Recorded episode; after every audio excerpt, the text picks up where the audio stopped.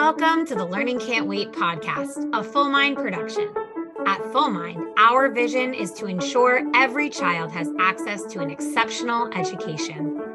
Each episode, we will be joined by pathfinders within and around the education space who are bringing about transformational change on behalf of deserving students. I am your host, Hayley Spira-Bauer. Welcome back, everybody, to today's episode of the Learning Can't Wait podcast. I am here with Ash Kaluarachchi, who I am so excited to have on the show today. He is the CEO of Started, but has a long history in the edtech space that I'm excited for him to tell us about. Welcome, Ash. Well, thank you for having me, Hayley. You know, I in the recent times of the past couple months, I have had more and more people tell me or ask me about Started. Tell me about Started or ask me about Started. And I'm so excited for you to share a little bit about your journey with Started and then how you got to where you are today. Happy to. I'd, I'd love telling this story. Uh, first of all, I should probably simplify what Started is. And I'll tell you what we started out thinking that it should be as well. And there's a delta there. Very simply put, Started's mission is to attract and develop education innovators. And since we began this work in, in New York City, we initially had a, a focus around turning New York into a hub for education innovation. And that was kind of it.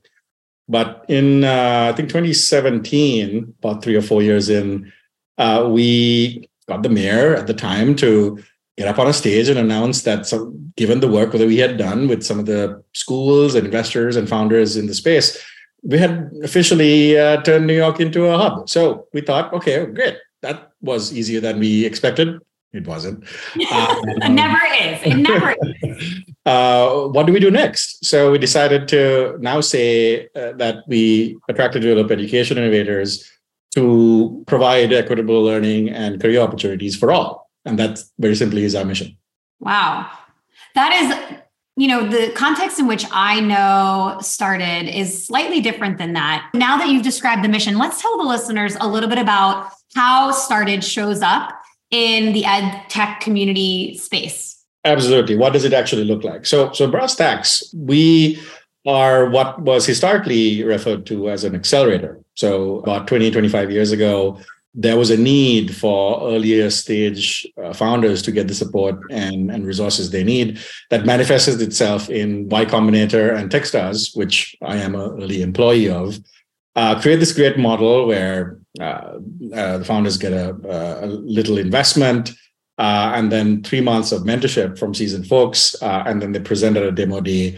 and that three months is meant to educate them, enhance their networks, change the uh, the foundations of their company and increase its value. I think that was good 25 years ago when you know schools and adult learning was what it was back then.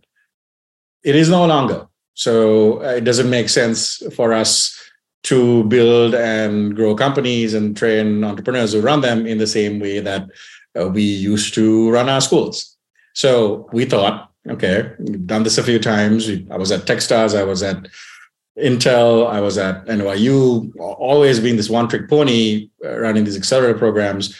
Uh, that's probably a better way to do it. And, and so I was sitting around a table uh, with some uh, exited entrepreneurs in New York City, and and we said, you know, there's probably a way to do this so that it looks like good adult learning can align programs with stage and objective, which change as entrepreneur and their company evolve probably a way to do it specifically in the education vertical, which is a very nuanced space that requires some patience and understanding of the complexities of it. And and we decided we probably should do it like good dot learning uh, manifests itself, which is layered on over other uh, other um, work experiences, not this thing where you pick up and go to college and then you come to the workforce. It exists where you exist uh, in your day to day and in your inbox. So, so that's that's what started uh, became, uh, and so we are this series of programs now that wherever you are in your journey, there's probably someone in our mentor network. Uh, or our program portfolio that can help accomplish that mission uh, fundraising traction advice visibility whatever that is that young company needs I love the translation of what it, this is a theme that I really appreciate that you're naming, which is the translation of what works in other sectors into education with the knowledge that education operates very, very differently, especially the K 12 market. You're talking about federal funding sources very often, state and local funding sources. There's, you know, some element of grant funding sources, but it's a different piece than other spaces. So how do you feel? How do you equip founders and innovators, as you call them, to tackle that nuance? Uh, great question. Uh, firstly, it's it's recognizing that an innovator isn't the traditional definition, uh, which is a technologist, right? Innovator actually is someone who changes how things are done. I mean, it's a very simple way of explaining it, but it also makes it allowable uh, and very feasible for the classroom educator who's very familiar with the problem, the administrator who's who understands uh, that red tape, the the even the investor who wants to take their the, the at building something to really make an impact on the space based on how what they know, their area of expertise they bring to bear. Like most good things, it takes more than one to solve a big problem in the space so understanding a particular problem tends to be where it all starts. So what we do quite often is try to create the circumstances for entrepreneurs to become the number one expert in the problem they're solving. And that takes a big learning curve to understand what that even looks like. And then, secondly, it's showing the sequence of activities that are related to de risking and validating uh, the next step in the sequence of solving a big problem or building a company, whether that's for profit, not profit, somewhere in between, it doesn't really matter. But if you're bringing other people together around the problem space you care about, there are true, tried and tested ways of doing that elsewhere. And then there's doing that in education. Absolutely. And I think, you know, what I appreciate about the model, and I'll, I'll name two things. One, I'll, I'll get to Ed Tech Week in a second but there's mentorship. There's a ton of mentorship. Have has mentorship been a formative experience for you in your own life? Have you had mentors that have really helped you find your path? And if so, how has that translated to what you incorporate into started? Absolutely. I would not be where I am or I would not be thinking the way I think if it weren't for the people who either forced my their way into my life or through happenstance fell into it or i strive to maintain. It's kind of on that continuum uh, of, of of people who influence you right? I mean that that famous adage about you are the average of the five people who have you have in your entire life um, uh, or in your life currently is, is very true. I had the opportunity of of being there earlier on in this the rise of the education space through the lens of Techstars and and being in that room with folks like Brad Feld and David Brown and David Cohen and all these uh, great thinkers of what solving big problems, building companies in space, what they cared about was mentorship. Brad actually wrote his most famous uh, piece at the time on uh, yeah, just 25 different blog posts on on what great mentorship looked and felt like. Uh, and this that was 20 years ago, and I had a chance to, to watch him type some of that out. Um, and it was, it was, a fantastic experience. That became very real for me when I um, wrapped up my time at Techstars and wanted to keep that momentum going. And an exited founder called Jonathan Harber, he built three companies in the space. The last one was SchoolNet, which he exited to, to Pearson with and became the head of K-12 technology there. He struck up a conversation and then a lifelong relationship with me. He's probably more been there at more points that are more important to me personally and professionally than anyone else uh, in the ecosystem. And and he was there when we started together and incorporated it. He was there when we changed business models multiple times. Uh, he was there when we created um, the the company that is there today, and and he was there when my daughter was born and when my when I married my wife. so it, it is really uh, a relationship that you're building that ideally lasts a lifetime. You know, I am not a founder, I am not a CEO. I watch what happens with the founders that I know, including and the CEOs that I know, including my own CEO. And it is a lonely road. It is a it is a hard, challenging journey that requires fortitude. It requires ingenuity. It requires so many characteristics and it's lonely. And mentorship and collaboration with others who have had that experience feels like it has the potential to be transformative in one's success. And hearing you share the way Started itself also had the change of business plan multiple times and your mentor or someone you consider a mentor was along with you on that journey is really an authentic example of what it sounds like you're trying to build. Uh, absolutely, and it's not just there for uh, for the business advice, right? It's it's there for uh, these relationships build into how you think about the world, problems you care about, the uh, influence um, the worst and best points in your experience as a human being. I mean, ideally, you should have at least someone that you can call to celebrate that big win at, at 5 p.m. and, and go grab that dinner or a drink. But it's e- equally important to be able to have a similar person to be able to call at 5 a.m. when you've been up all night trying to solve a particular problem, right?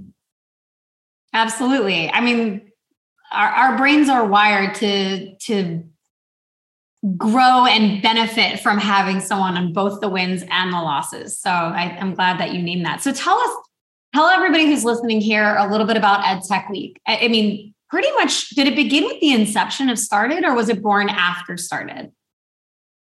So we were trying to figure out where to host a demo day for our accelerator program uh, back in the day, and we approached uh, a very progressive uh, dean at NYU at the time, and simply said, "Hey, look, uh, uh, NYU is a great brand where." Uh, we want to point to we want people to be able to point to and say what where's the hub of education innovation in new york why don't we make that new york university and and he loved the uh, the energy and the community that we were bringing in, and we were making these the walls of of New York City, uh, New York City, uh, and and NYU far more porous, right? And after that demo day, he said, "Why don't you come do this for us?" And and that was the start of the Started brand. Um, we initially kind of incubated the company. Uh, within the walls of NYU Steinhardt, the School of Education there. And then uh, we eventually we outgrew that space for us. When we took the time to understand what that initial period uh, was, uh, it gave us the ability to be, be seen as relatively credible as uh, given the brand association when we were building our own. Uh, but more importantly, it helped us walk the walk, right? It helped us build a company from within the walls of institution that is systemically not built to allow for tradition, allow for innovation to happen within its walls, right? Well, how you know you named now that education has changed over the past couple decades, and you, we're talking about NYU, the School of Education, how we're how we're educating our teachers to become teachers I'm wondering from your vantage point how education, like schools themselves, the K 12 sector has changed. And as a result, how ed tech has changed, especially in light of the pandemic. What do you see from your vantage point? You have a unique perspective. Uh, uh certainly, and happy to, to, to give my two cents. I think uh, relating that back to your first question about the genesis of EdTech Week, the reason we created those those porous walls was to make every stakeholder in the space educators investors entrepreneurs three broader groups that that don't spend a lot of time uh, understanding each other bring them all in one place right? So that was kind of mission number one. There isn't this this gathering yet especially in the east coast uh, for for bringing these groups together. Uh, and the second is uh, there wasn't really a space for earlier stage innovation to be showcased. And and talking about porous walls it's much easier to influence the the start of a young company than it is once it's gotten its leg under it right? So the educator uh, and the investor who's involved earlier on do tend to influence that that future and the problem being solved uh, far more significantly. And we want to create a venue that could do it. At edtech week the way we do that is we provide whoever it is the entrepreneurs, the educators, uh, the investors, the training uh, that's required to engage with each other, to engage with the problem space and understand what it looks like. So it looks like master classes that are accredited for educators. It looks like the ability for um, an investor, whether they be an educator or, or someone else, to literally invest time, money, effort in uh, these younger companies earlier on to influence their future. So it looks like a series of of master classes in terms of training leading in, and the event itself looks like a bunch of shark tanks and think tanks for people to really problem solve together. I personally attended, and it was so fun this year. This was my first Ed Tech week that I was able to go to, and I'm really looking forward to next year's already. I remember like as soon as Ed Tech Week ended, your team sent out an email like save the date. I immediately put it in my calendar. I was like, do not book over this. well, I appreciate uh, that. Uh, this year it'll be uh, that first week in October, uh, 2023, this fall. Yeah, no, I'm counting counting down the time. So so thank you for expanding on that. I think it's cool to hear the inter the idea of the intersection between those various stakeholders and how important it is for them to understand each other. I attended quite a few sessions at this week's Ed Tech Week where venture people were speaking about the market and what they predicted. Now, of course, a lot has changed since September and what the market looks like now and investing looks like today. But it was it was really great to be able to hear a panel of folks that spend the money and, and invest the money talking about their perspective and then jumping over to hearing someone who's been on the podcast as well, Kristina Ishmael, speaking about what should product design look like. Mm-hmm. You know, it's just like such a blend of figures. It really spoke to the diversity of the stakeholders you were really trying to appeal to. Absolutely, and and Kristina lit up that stage uh, when when she spoke about it. And it is it is that it is having folks from the Office of Education uh, EdTech at, at the White House come in and talk about the guardrails that are being put in place for building AI in education and, and green technologies and green jobs. It is showing uh, what investors are investing in because it's a good signal of how to frame the problem space as entrepreneur. Yeah, no, and candidly, Kristina's speech at that event, I, I had met Kristina before. I'd heard her speak about the government's perspective and what their prioritization was, but that was what led me to say I need to have Kristina on the podcast because there was a component of her of her talk where she said that you really need to think about the end user in your product design and that educators are vitally important teachers themselves are vitally important in the product design process and i think you look at a lot of companies they don't always have educators that are, that are contributing to the decision making and i, I to your earlier co- point about how innovation happens in schools and outside of schools it's to me it's so vital i really appreciated that perspective and i really carried it with me after the event well, thank you. That's exactly why we do it. So tell me now, from your vantage point, how have schools, ed tech, and even and even investors, how has that landscape changed, particularly over the past three years? I think it is uh, that trend of being having porous walls, right? I think that's the, the porous silos, porous walls, everything is starting to meld together. Uh, your your work day is blending with your personal life. Your uh, your school is blending with work, and and that's kind of manifesting itself in how we learn, right? So there are students. Uh, there's a good company. Uh, I was speaking to a few founders called the Knowledge Society (TKS). They're taking 15 to 16 year olds uh, on on weekends and delivering a 10 month program for them outside of, of a traditional school environment to supplement it. But they'll place those students in an internship with uh, Tesla or OpenAI or these great companies. And you'll you'll have this 15 year old at, at a table with Elon Musk or Sam Altman call them back up and say, "Hey, look, we're really interested in in uh, in this particular problem space. Uh, what what can you tell us?" Uh, it's fascinating the ownership that they're giving um, uh, young learners when they're framing it as what problem do they want to solve and then what can they learn to, to, to accomplish it. So those walls are becoming porous right? You don't necessarily have to go through these all these steps that you traditionally needed to.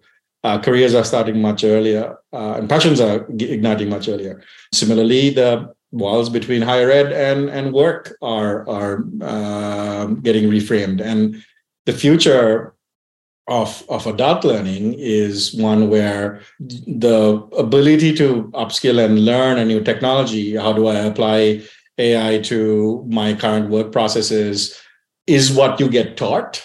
Because what you know, uh, which used to be how do you run a financial model, how do you do this analysis, how do you do this research, is getting taken care of by something else. And now you have to be able to govern and guide and prompt the technology in order to help you do that work more effectively and faster. So that's going to be the iterative process going forward.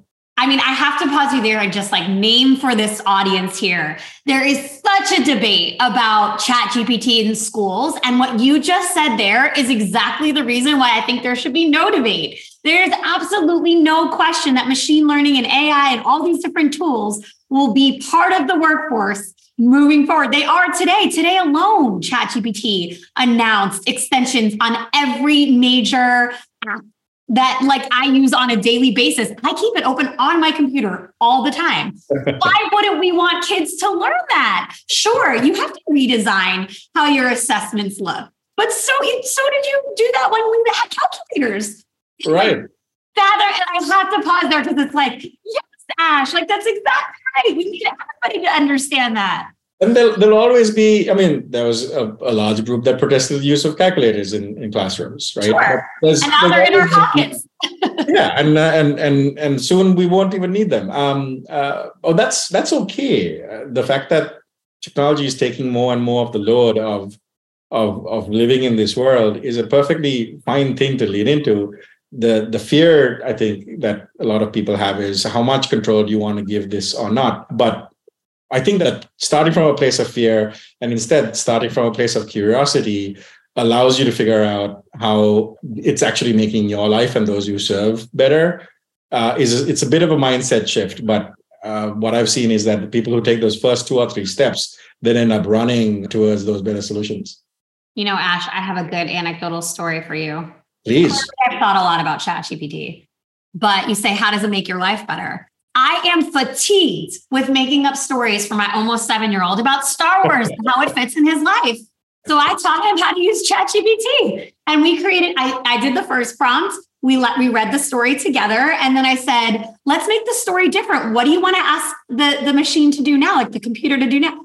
And we generated multiple stories for bedtime around Owen, the Lego master who loves Star Wars, and he just thought it was the bee's knees. Like he was just beside himself that this generative tool could develop stories for him every night. He thought it was hysterical. Now, That's I don't amazing. use it all the time, but it's very, very fun to pop in there when I'm getting, I'm having a hard time thinking of new story plot lines for him. you just give me a tip that's going to set me well. I have a two year old who's probably going to be getting into that soon.